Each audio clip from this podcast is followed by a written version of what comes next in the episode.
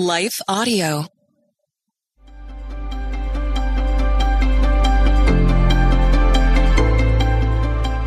Welcome to the Crosswalk Devotional. We're so glad to have you as a listener. Today's topic is redemptive power. We'll return after a quick message from our sponsor.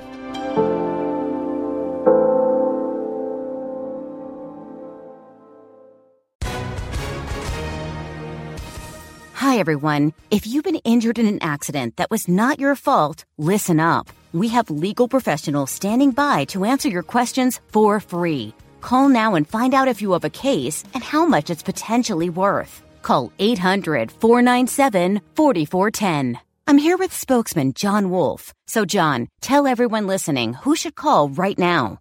Well, Maria, first off, thank you for having me here. It's always nice to answer the listeners' questions. Now, as far as who should call in, anyone who's been injured in an accident and think you deserve compensation, give us a call right now. 800 497 4410. You'll find out if you have a case and how much it's potentially worth. Thanks, John. You heard it, folks. Take advantage of this opportunity and call now. 800 497 4410. Advertisement sponsored by Legal Help Center may not be available in all states.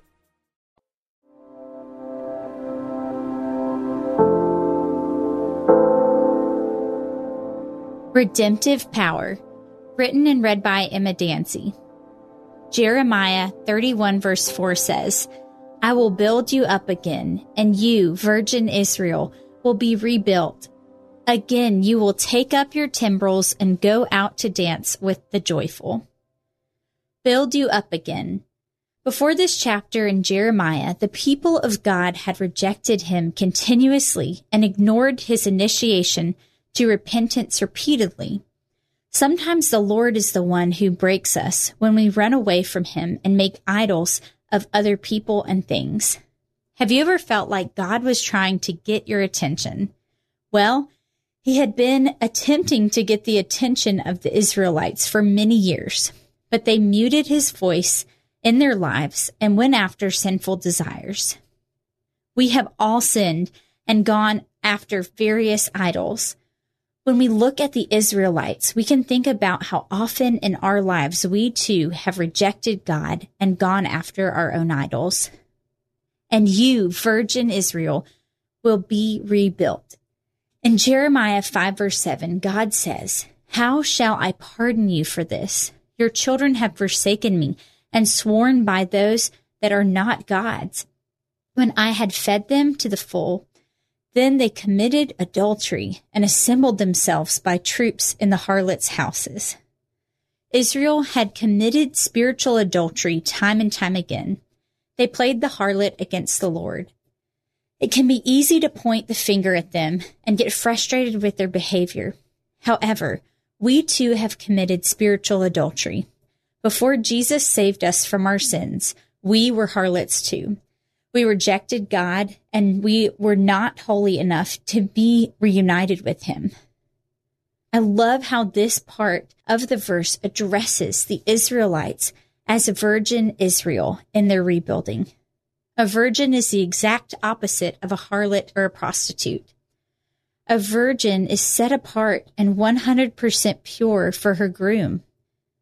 We, the church, who were harlots in our sin, have been reconciled by Jesus as the bride of Christ and are pure and perfect in holiness by his blood and sacrifice. He has made us whiter than snow, not because of anything that we did, but because of everything that he did for us. Again, you will take up your timbrels and go out to dance with the joyful. The Israelites at one point in time were following the Lord and dedicated to living for him. However, they took a huge detour and fell into sin and rebellion. After they repented, God in his mercy brought them back to himself.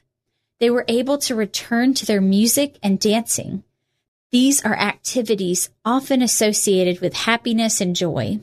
The truth is that the Lord was their joy. He told them that he was their joy and their strength. They forgot their first love, and when they returned, there was great celebration. We have been given the best gift of salvation through Jesus. We earned eternal separation from God, but Christ has given us eternal life. We were filthy and he made us perfectly clean. We who believe in Jesus have every reason to celebrate.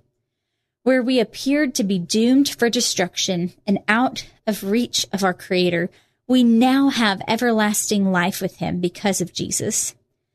Not only that, he has sent his Holy Spirit to live within us as a permanent gift of his presence with all believers.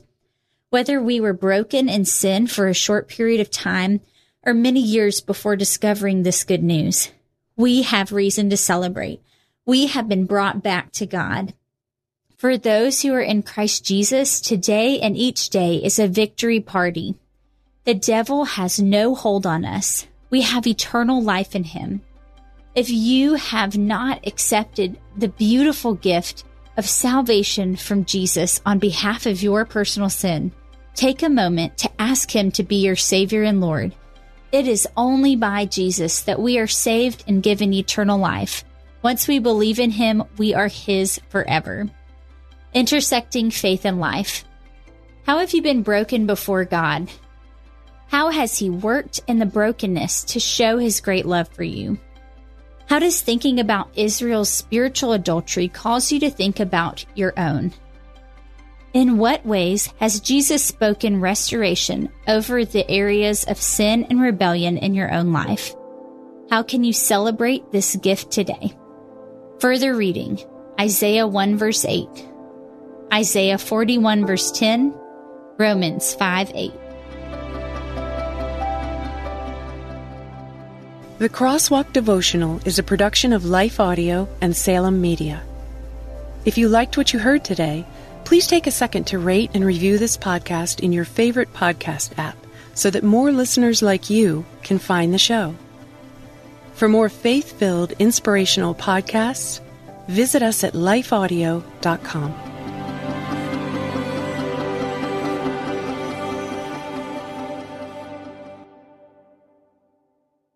found myself on a ledge, three stories high, at some condominiums, contemplating my life and struggling to understand my purpose. Have you ever found yourself on the ledge? My name is Billy Ant. I'm a caring father, mentor, and friend. In my new podcast, Billy and the Goat, I share the life changing events that shaped who I am today to remind you that no matter how far you've fallen, God can help you get up and thrive. Listen now at lifeaudio.com.